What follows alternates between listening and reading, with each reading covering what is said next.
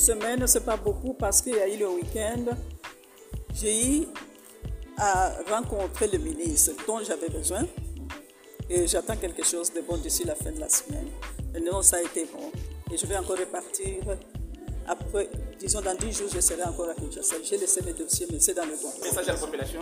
Bon, à la population, tout ce que je demande, c'est d'être calme. Hein, et des bonnes choses vont venir. Il y a un problème d'électricité que vous trouvez sur la ville. C'est toujours récurrent. Est-ce qu'il y a une solution que vous apportez? Le problème d'électricité, vous le savez vous-même, NRK a des problèmes très sérieux. Tchala 1, Tchala 2, c'est un des problèmes. Je parlais aussi de ça à Kinshasa, s'il vous plaît, mais c'est un problème sérieux.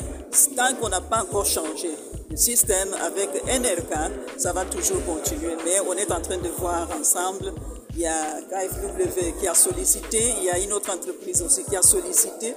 Alors là, on va travailler. Ce sont des vieilles machines. Attendez-vous à tout cela, mais il faut changer le système.